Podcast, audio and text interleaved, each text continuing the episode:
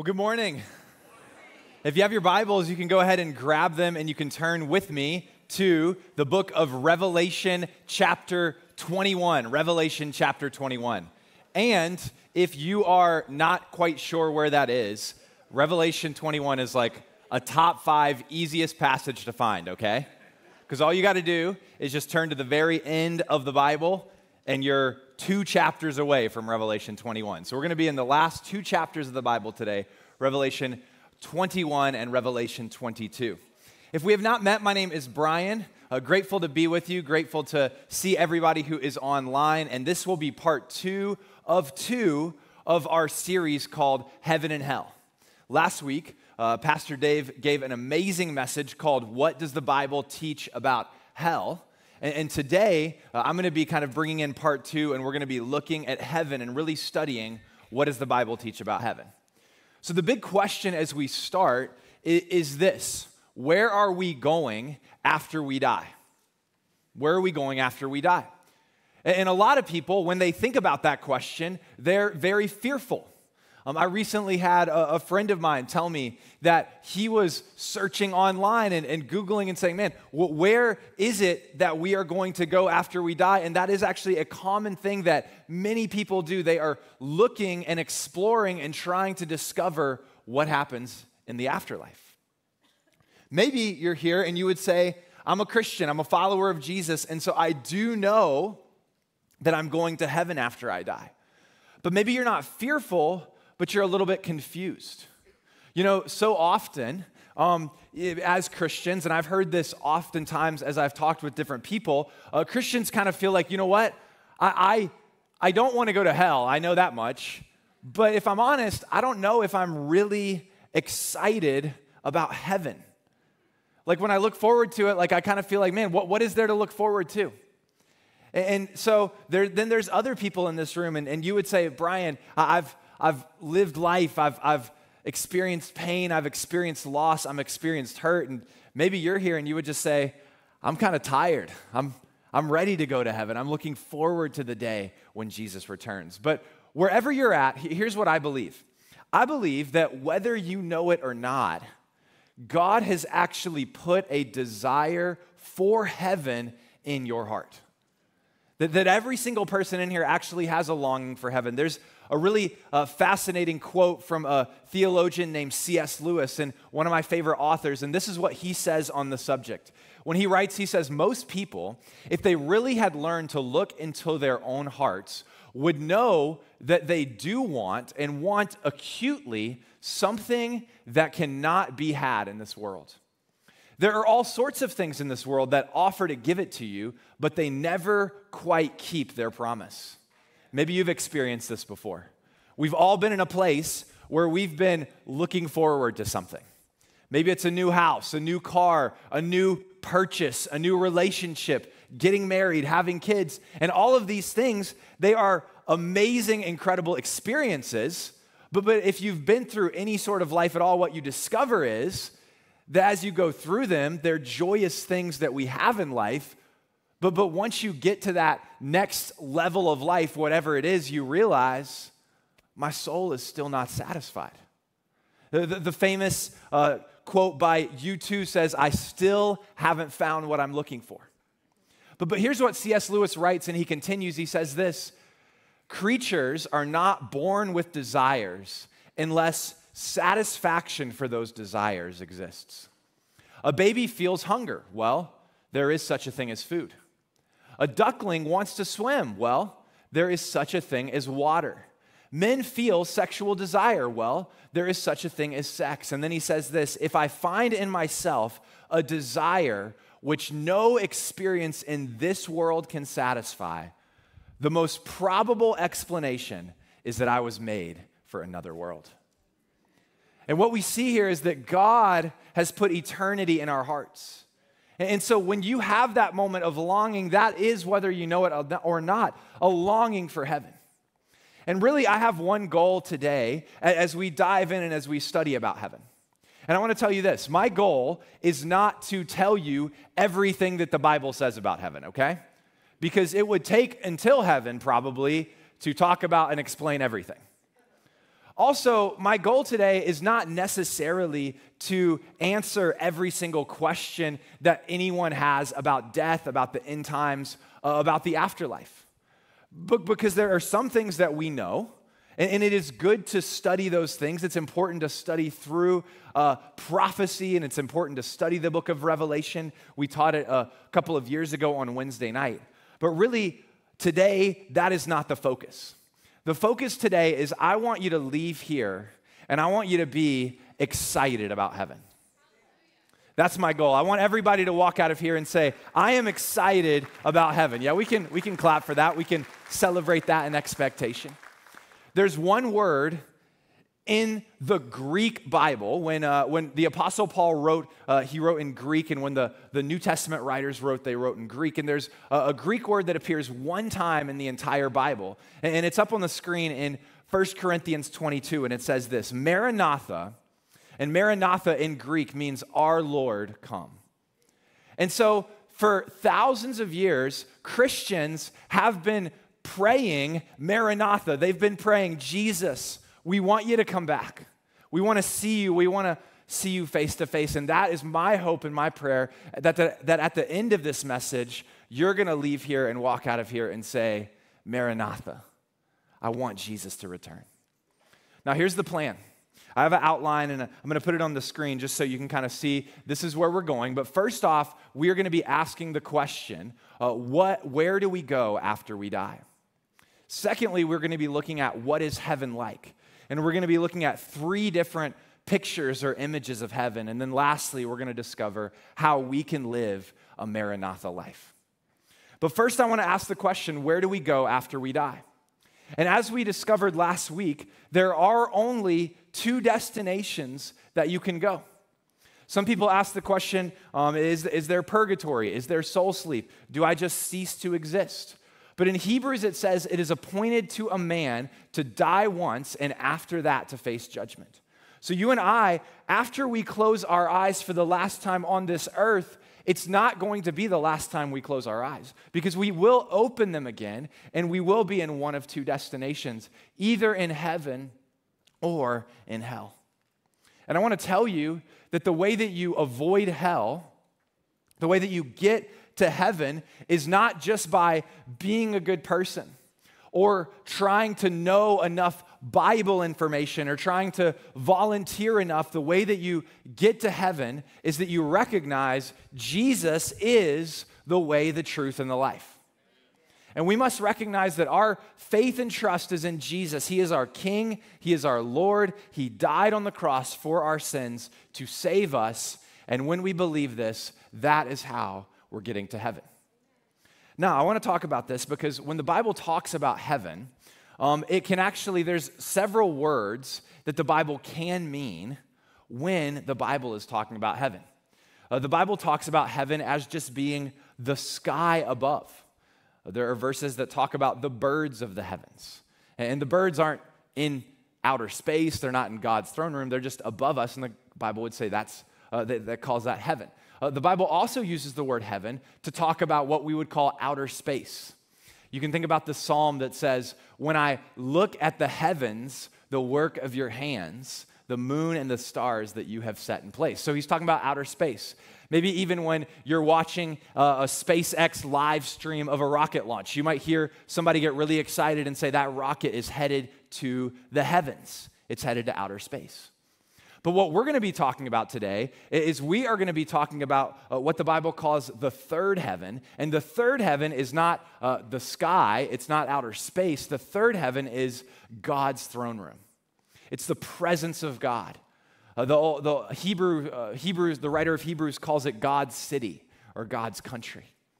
Now, I, I, may get a little confusing for one second. Remember, I told you, sometimes uh, when it gets into the, the topics of heaven, we can be a little confused. We could almost say, man, like, uh, it's at the edge of our imagination. So I'm going to possibly get a little confusing for just one second, but I hope I can do a good job of explaining.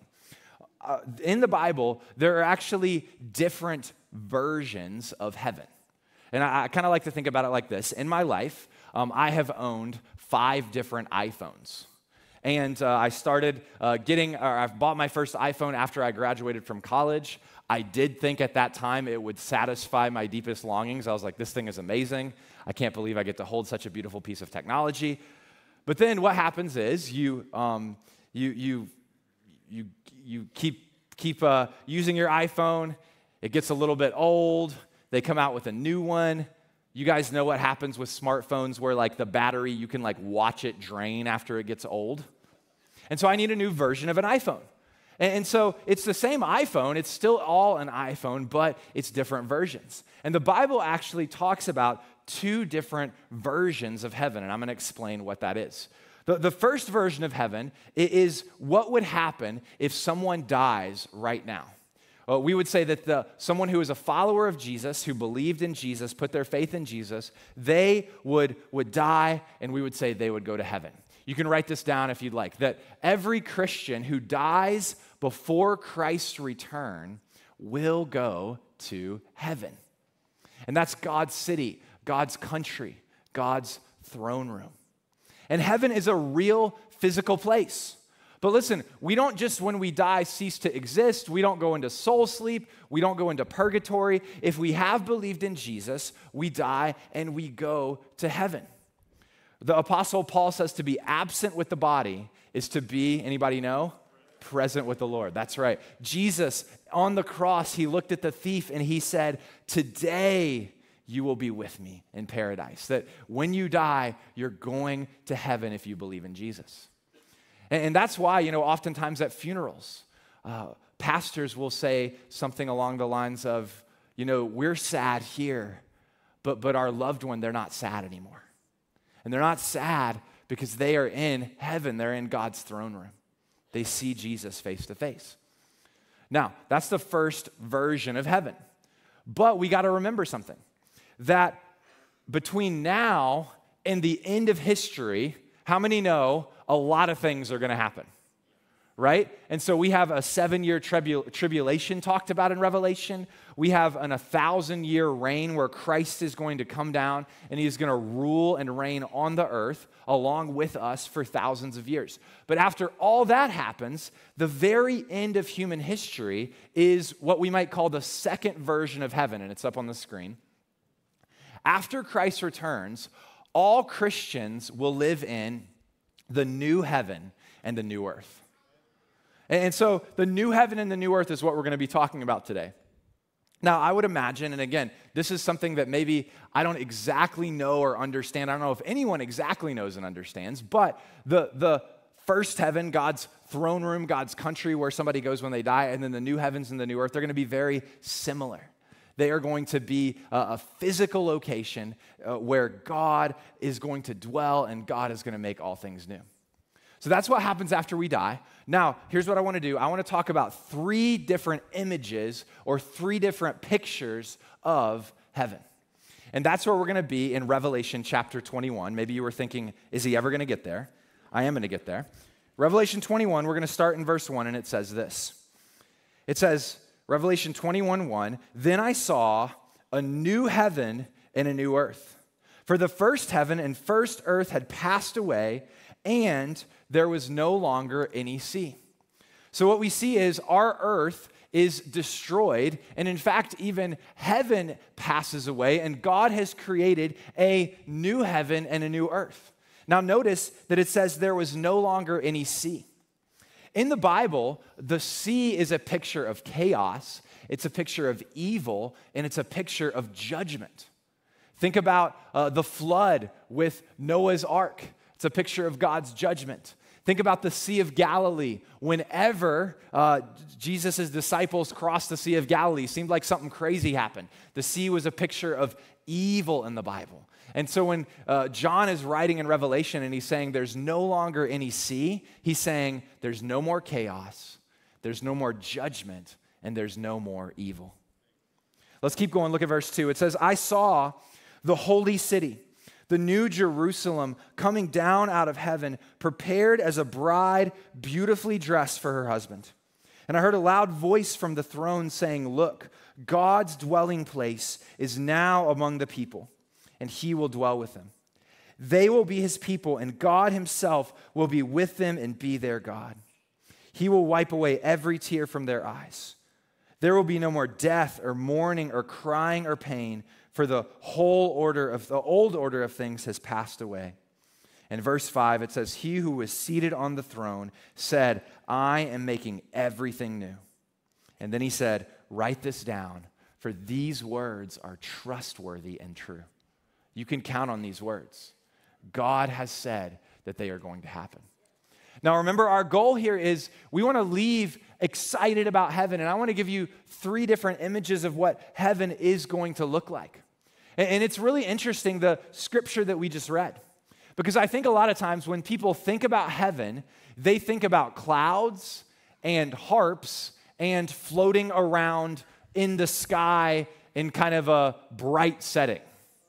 Has anyone ever thought that before? You see the pictures, you see the images. And, even sometimes people will say things like if, if someone dies, people will say, you know, heaven gained an angel. Now, that's a nice sentiment, but that is not actually true. Because when we die, we are not going to become angels. And when we die, we are not going to go up and float around on clouds and play harps. In fact, what, what we need to see, and you can write this down, is this that heaven is the resurrection and the renewal of all things.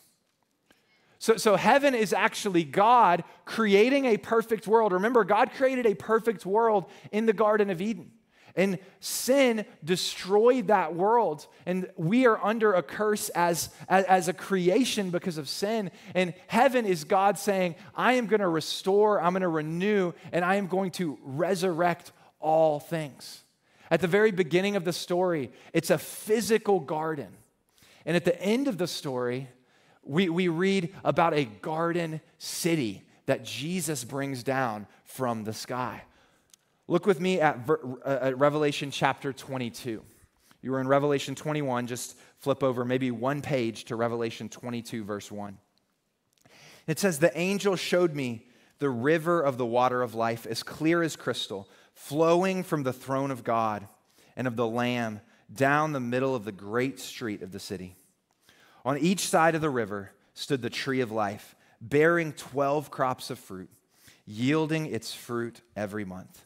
And the leaves of the trees are for the healing of the nation. So it's a city but it is a garden city. I love what uh, theologian Michael Gorman says, and you can look on the screen. He says this that the new heaven, new earth, and new city are not some kind of ethereal mist, but they are very real. They are not an escape from the materiality of existence, but the very fulfillment of material existence. It's even safe to say that heaven will be more like this earth completely perfect, better than you could ever imagine, and less like us floating around on clouds playing harps. Okay? Heaven is going to be like a perfect, renewed creation that's greater than anything we can imagine. Now, I'm going to give us three different illustrations today, and uh, they're physical, tangible illustrations. And the reason is because I want you to see and I want you to understand that as I hold these illustrations and as you look at them on the stage, I want you to remember that this is a physical reality that heaven is going to be. And so, the first illustration that we see, we're talking about the resurrection and the renewal of all things. And he- heaven is going, and the first illustration is, is like a tree. Now, I realize between me and David Palmisano, like pretty much half our sermons, we use some sort of small tree as an illustration, okay? Like, we're like keeping the Lowe's Garden Center in business between the two of us. But, but the reason that I, I want to illustrate a tree for you is because I want us to remember that this tree did not start as a tree, it started as a seed. And, and Jesus used the illustration of a seed to talk about himself. In John 12, he said that a seed must uh, die and go into the ground, and after that, it bears fruit. And so stay with me, look at this. What happened was Jesus was the first fruits of the resurrection. So the first person to rise again and, and to picture what heaven will be like was Jesus. He hung on that cross, died for our sins, and he went into the tomb and he rose again. And when he rose again, he had a glorified body. He was still Jesus, but he had a glorified body. Now, you and I, it's going to be the same thing for us. We are going to die one day if Christ does not return. But when we die, at the end of time, Jesus will resurrect us. He will bring us to life, and we too will have a glorified body. But check this out this is even crazier. Earth itself was created perfectly at Eden, and earth is under a curse. Earth is dying, but at the new heavens and the new earth, God is going to resurrect earth itself a new heaven and a new earth, the renewal of all things. Now, I know this is deep, so I want to give us three practical applications of what it means uh, for the resurrection to be true in our lives. Three resurrection realities. The first one is this that sin and all its curses will be destroyed. Man, we could be excited about that, right? That sin and all of its curses will be destroyed. And so, what we see is that when Jesus comes back, when we go to heaven, there will be no pain, there will be no sickness, there will be no sorrow, there will be no mourning. We will live in a sin free and a curse free world. It's a beautiful thing. I think about my grandmother. My grandmother uh, passed away a few years ago at the age of uh, 93 years old, and she was one of the most godly women that I had ever known. I, I called her Mama because we're from the South. And uh, when, before she died and before she passed away, um, she, she was diagnosed with dementia. And you guys know if, if you've ever experienced uh, a, a, loved one that, that, that has that horrible disease, just what a terrible thing it is, and how you see that person uh, just continue to, to decline in their health, and it's such a tragic thing. But what was amazing was even though uh, my grandma, mom, my mama, uh, even though she, um, she, she was declining, she still would remember memory verses that she had memorized as a child. And she would quote them even up until the day that she died. But here's what I know that at the resurrection, sin and its curses will be destroyed and I will see her and I will talk to her again, and we will be able to have deeper conversations than we ever had. Her mind will be sharp, her body will be as great as it ever was, even better than it ever was, because sin and its curses will be destroyed. Hallelujah.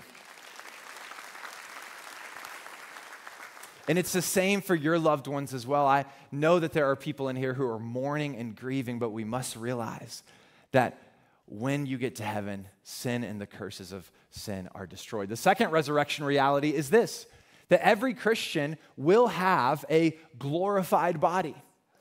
Now, this is very cool because a glorified body does not actually have the capacity to sin. God has destroyed all sin. He's destroyed the world system. He's uh, thrown the devil into the lake of fire in the new heavens and the new earth. And so in heaven, there will be no sin. Some people get worried. They say, man, what if I get to heaven and I'm kind of like Adam? Adam was in a perfect Eden and he sinned. Satan, he was in a perfect environment and he sinned, but we will not in heaven have the capacity to sin because God will have destroyed it. And then here's the third thing, and this is a really interesting one that we will enjoy an infinitely more beautiful version of creation. Now, some people, they'll ask when they think about heaven, they say, Will my pet be in heaven? Now, I have to tell you something. I don't know if your pet will be in heaven but I am confident that there will be animals in heaven. Because God created animals in the first creation, which means that in the new heavens and the new earth, it's going to be an infinitely more incredible creation. We might not have pet dachshunds, we might have pet dragons in heaven. I don't know. It's possible. It, it could happen. And, so we got to realize that uh, the, the, the resurrection and the renewal of all things happens because of Jesus making all things new. Okay, let's keep reading. We're going to look at Revelation chapter 22, and we're going to start in verse 3. And it says, No longer will there be any curse. The throne of God and the Lamb will be in the city, and his servants will serve him. They will see his face, and his name will be on their foreheads. There will be no more night. They will not need a light of a lamp or the light of a sun, for the Lord will give them light. And I want you to focus on this, and they will reign forever and ever. We're going to reign with Christ in heaven. Now, this is very important because one of the fears that I think a lot of people have about heaven is that heaven is going to be kind of boring. Like, okay, Brian, I get it. It's going to be perfect. It's going to be really nice. But, like, what are we going to do while we're in heaven? In fact, as I was doing some research, I came across a cartoon and the cartoon had a guy in a robe and wings playing a harp. He's sitting on a cloud, and there's a little thought bubble above him. And the thought bubble says, I wish I'd brought a magazine. and, that could be a real feeling about heaven. I've felt that before. Like, man, what are we to do the whole time? I remember as a, as a kid, uh, I, would be list, I would be in like, uh, like church or I went to a Christian high school, so I would be in chapel and there would be just like a, a, a rough, boring speaker and he would just get up there and he'd be preaching and I'd be like, you know, I want to leave this place or whatever. And he'd be like, man, if you don't like this, you're not going to like heaven. And I was like, I don't know if I'm going to like it then, you know? And, and, and, let me tell you something. Maybe you're here and you're thinking, man, is heaven just going to be like an eternal sermon? Maybe you're like, Brian, we will tolerate you for like 42 minutes, but please don't make me sit there forever. let me tell you, there's actually not going to be preaching in heaven because now we know in part, but then we will know fully. Jesus will be there. We're not going to need pastors anymore because Jesus is going to be there. That's pretty cool. But I will tell you this there is going to be worship in heaven. We're going to get to sing and we're going to get to praise God in heaven. But even that, maybe I, I think sometimes, like, okay, like after like a hundred billion years, is it going to be like, all right, we've, we've done some worship, cool. and, and here's what I want to say that in heaven, we are going to have work. In heaven, we are going to have responsibility. But it's not going to be the type of meaningless or mind numbing or frustrating work that we experience on earth. Think about a time where you have loved working on something, where you have felt a, a, a, sense of destiny and joy as you pour and invest into something. That's what it's going to be like in heaven. And so, the, the second illustration that I'm going to show us is an illustration of gold. Now, as you can probably tell, this is not real gold. Please do not rush the stage. But this is illustrating our rewards. Jesus talked about, and he told a parable, he told a story of a, of a ruler. And the ruler left and went to a distant country, and he left three servants in charge of his estate. And he gave the three servants one five bags of money, one two bags of money, and one one bag of money. And then at some time, he returned. And when he returned, he asked for an account of what the servants had done. Two of the servants had done an excellent job, and they had actually made a reward and a return on their money. And he celebrated them. And what he said to them was, You were faithful in little, now you can be entrusted with much. And this is very powerful because we must realize here on earth, each one of us has been entrusted with certain things. You have a life, you have a story, you have a family, you have finances, you have talents, you have a calling on your life. And that, uh, maybe to some of you, it seems overwhelming. Maybe to some of you, it seems insignificant. But what we are doing here on this earth is we are actually uh, proving ourselves to be faithful or not to be faithful here on this earth. And one day, all of us will stand before God. And even though uh, for, for Christians, we will be in heaven, but we will still have a judgment for how we acted and how we interacted on this earth. And we will receive rewards for those things. And again, what do those rewards look like? I don't know exactly. The Bible talks about crowns, the Bible talks about gold and silver and precious jewels, but we don't know exactly what it's going to look like. But we do know that we will be ruling and we will be reigning with Jesus. And that when we are faithful with the little that God has given us here, we can be entrusted with more. And so, listen, as you are generous with your finances, as you serve with your talents, as you help people grow in their faith, you are storing up for yourselves treasure in heaven. So that's the second image or the second picture that we see of heaven. Now let's keep reading. Look with me at chapter 21, verse 3. We have saved the best for last. Chapter 21, verse 3. And it says, I heard a loud voice from the throne saying, Look, God's dwelling place is now among the people, and he will dwell with them. They will be his people, and God himself will be with them and be their God. He will wipe away every tear from their eyes. There will be no more death or mourning or crying or pain. And then flip over to chapter 22, verse 4. 22, verse 4.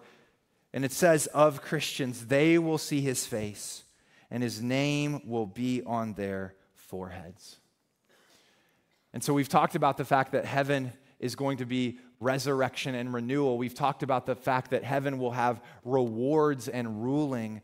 But the greatest thing about heaven is this it's on the screen that heaven is seeing our Savior and our King face to face. Heaven is seeing our Savior and our King face to face. Throughout the Bible, God has this theme that's woven throughout Scripture. And the theme is that God wants to have a relationship with you, God wants to walk with humanity. And at the very beginning of the story, in the Garden of Eden, God walked with Adam and Eve.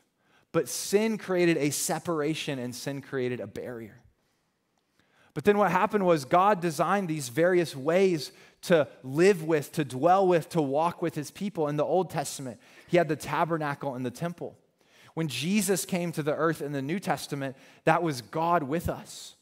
And, and we learned over Easter that, that when Jesus Uh, died on the cross, that that veil was torn and that separation, that barrier between God and man had been divided and had been removed. And so, what we see is that now you and I, we are the temple of God. We get to have access to a relationship with God. God walks with us through the power of the Holy Spirit. And so, right now, you can have intimacy with God. You can have closeness with God. You can have a, a beautiful relationship with God. But how many people know that because of our fleshly bodies, because of our minds that are still trying to grow and become like Christ, that there still at times feels like there is a barrier between us and God. Have you ever experienced that before? You just feel far away from God. Well, what we discover is uh, that in the new heavens and the new earth, that's not, that barrier is going to be removed. We are going to see God face to face. One time, God had a conversation with Moses. Moses was one of the most uh, amazing and godly people in the whole Bible. And God said to him, Ask anything that you want. And Moses said, God, I want to see your face. And God said, You can't. No one can see my face and live. But when we get to the new heavens and the new earth, in our glorified body, we will see God's face. And, and so the third and final image that we're going to discover today. It's the image of a feast. It's the image of a feast. And the reason that we want to talk about a feast is because when the Bible describes this moment when you and I are going to see God face to face in heaven, the Bible calls it a marriage feast.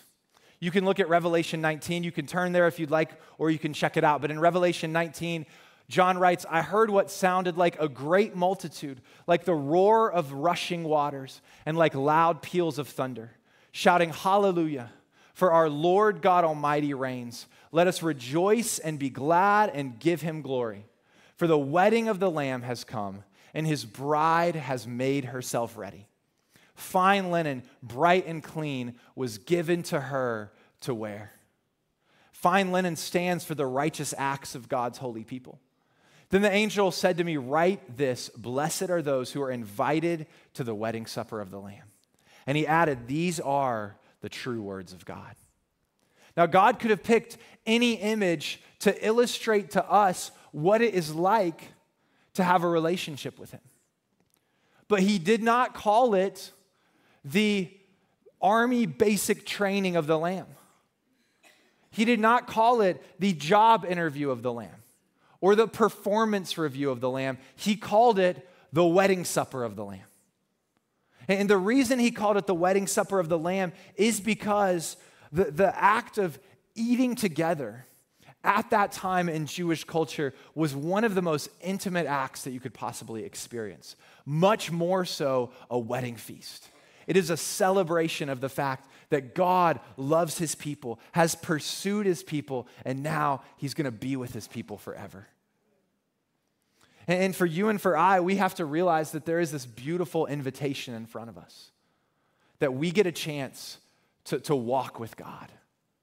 Now, right now, we can walk with God. You can open your Bible and you can read every morning. When you come to church and when we worship, we're getting a little picture of what it's like to worship God together in heaven, just a tiny little taste. But that's like a drop and in heaven, it's to be like a waterfall. And we're to see God and we're to walk with God. You know, this picture of a wedding feast really shows us what it's like to understand where we are at and why we are waiting for, for Jesus to return. As we close, I want to tell you a story, and it's a story of how uh, Jewish people at that time viewed a wedding. And at the time, there were actually three components to a Jewish wedding. The first component was that a, a man would go and he would find a wife. And he would actually speak to the father and he would say, I, I desire to be married to uh, your daughter. And he would actually pay for a, a bride price for her. It was said that she was bought with a price which is beautiful because it says in Scripture that we are bought with a price by Christ.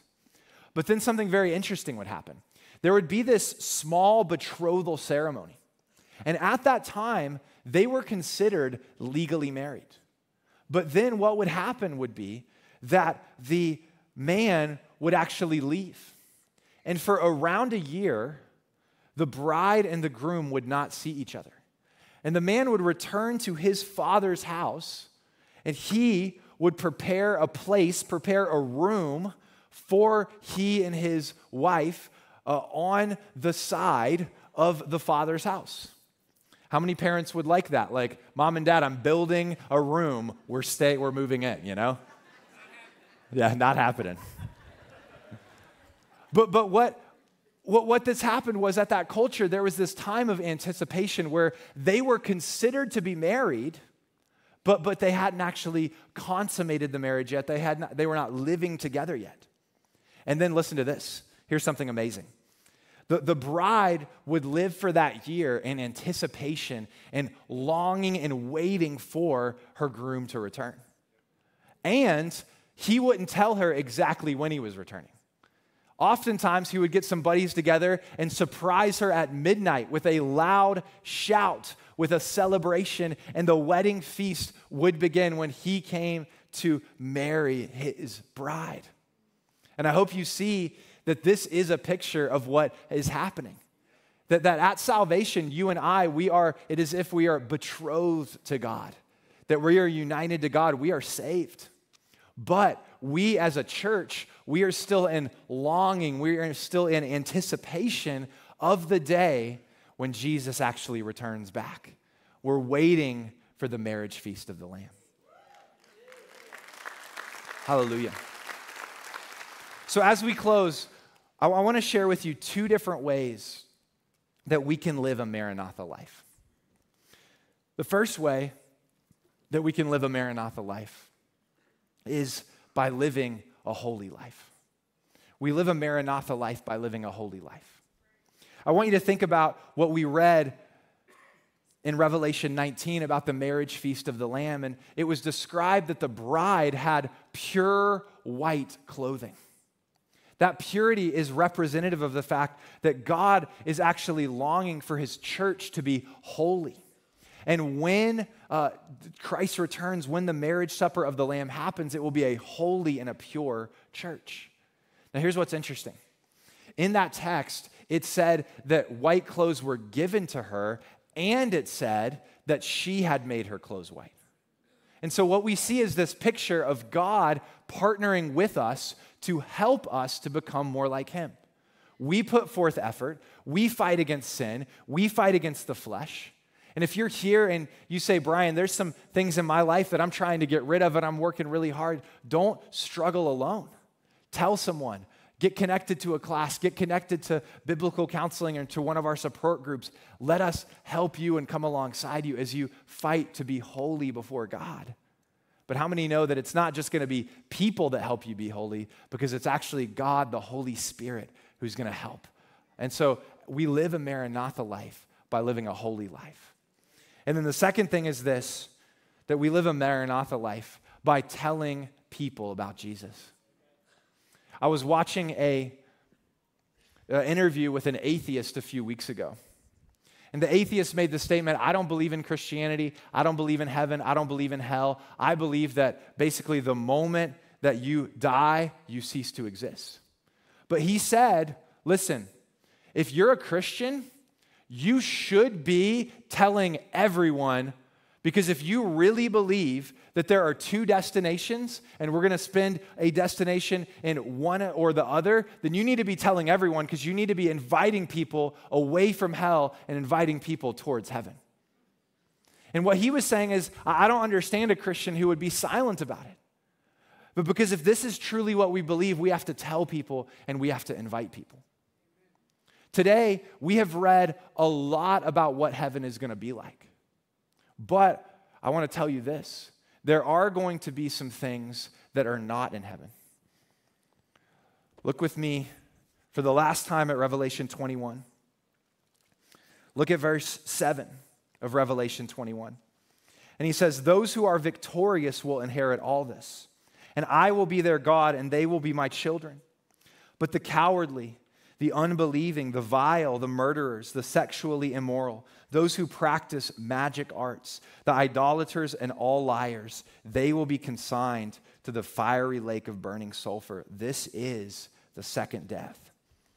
And then in verse 27 of Revelation 21, it says, Nothing impure will ever enter the city, nor will anyone who does what is shameful or deceitful, but only those whose names are written in the book of life. Now, what we know is that all of us have sinned. That list that I read earlier, we have all sinned before a holy God. We've all lied. We've all lusted. We've all committed adultery in our hearts. We've all hated people in our hearts. But, but the only way to be saved is to put our faith and put our trust in Jesus. And when we put our faith and trust in Jesus, who died on that cross, we can have salvation. And so I'm going to end with the same question that Pastor Dave ended with last week. It's on the screen. God wants your name written in the book of life. So my question is is it? Are you a Christian? Are you a follower of Jesus? Because heaven is going to be a beautiful place. God wants you to be a part of it. And He's inviting you right now to walk in this. So let's pray. God, we thank you for this day. We thank you for this opportunity that we have to worship you, to think about heaven. God, I pray that today we would leave here saying, Maranatha, we want you to come, Jesus. And I pray that right now that you would be moving in the hearts of people. If there are people in here right now and you would say, I'm not a Christian, or maybe I've walked away from God and I need to come back to Him. I want my name written in the book of life. Then, what I want to ask you to do right now, every head is bowed, every eye is closed. I want to ask you right now to raise your hand. Yeah, awesome. Thank you. God wants to see you in heaven. Awesome. Thanks. Amazing. Thank you. Is there anybody else? The invitation is open. To anyone who is thirsty, come and drink from the river of life. And if that's you, if you've been looking, if you've been longing, if you've been searching, and you just don't know what you've been looking for, but today you've realized that what I've been longing for is a relationship with God, I've been longing for heaven, then I want to invite you just to raise your hand. Is there anybody else that would want to raise their hand? Yes. Awesome. Awesome. Praise God. Thank you. For those who did raise their hands, here's what I want to ask you to do. I'm going to pray a prayer. It's not a prayer that's magic words, but it is a prayer for you to cry out in your heart to God. And I want you to respond and just repeat this prayer in your heart. Just say, Dear Jesus, thank you for dying on the cross for my sins. Thank you that you're a king and that you are Savior. Thank you for my great hope, which is heaven. God, I want to live every day on this earth pleasing to you. And I'm excited because I know that I've put my faith and trust in you. So I'm going to heaven. Thank you. In Jesus' name I pray. Amen. Awesome. Hey, can we clap our hands and can we celebrate those that raise their hands to receive Jesus? And praise God for that. For those of you guys who did raise your hands, here's what I would like to ask you. At the end of the service, um, there are going to be a prayer team down front. And I really want to ask you to do something that is a big step, but it's an important step. After we close, I want to ask you to, to get out of your seat and to walk down front and to talk to one of the prayer team. They're going to pray with you, they're going to help you to take some next steps, they're going to celebrate with you. It's so important that you don't just leave and get in your car and go, but that you actually take the step to come down and talk with somebody. But now, before we close, I want to ask everyone to stand to their feet. We learned about heaven today, and one of the best things that we could do to respond to heaven is to sing and to worship. So, for the next couple minutes, I just want to ask you let's sing with our whole heart. Our heart is Jesus, we're excited about heaven. Maranatha, we want you to come. So, let's lift our hands, let's lift our voices, and let's praise God together. And someday I'll cross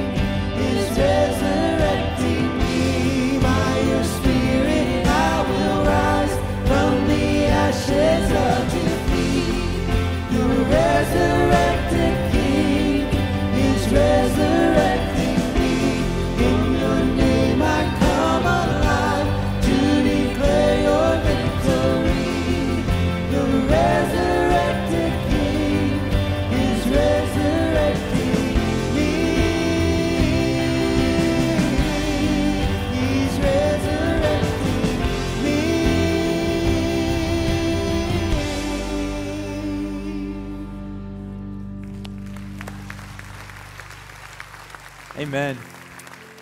As we close, I just want to share a few things with you. Uh, first off, I want to remind you that we're going to have a prayer team down front. If you have any needs at all, physical, spiritual, emotional needs, we would love to pray for you. But I especially want to encourage those who raise their hands. Please come down and talk with one of our prayer team.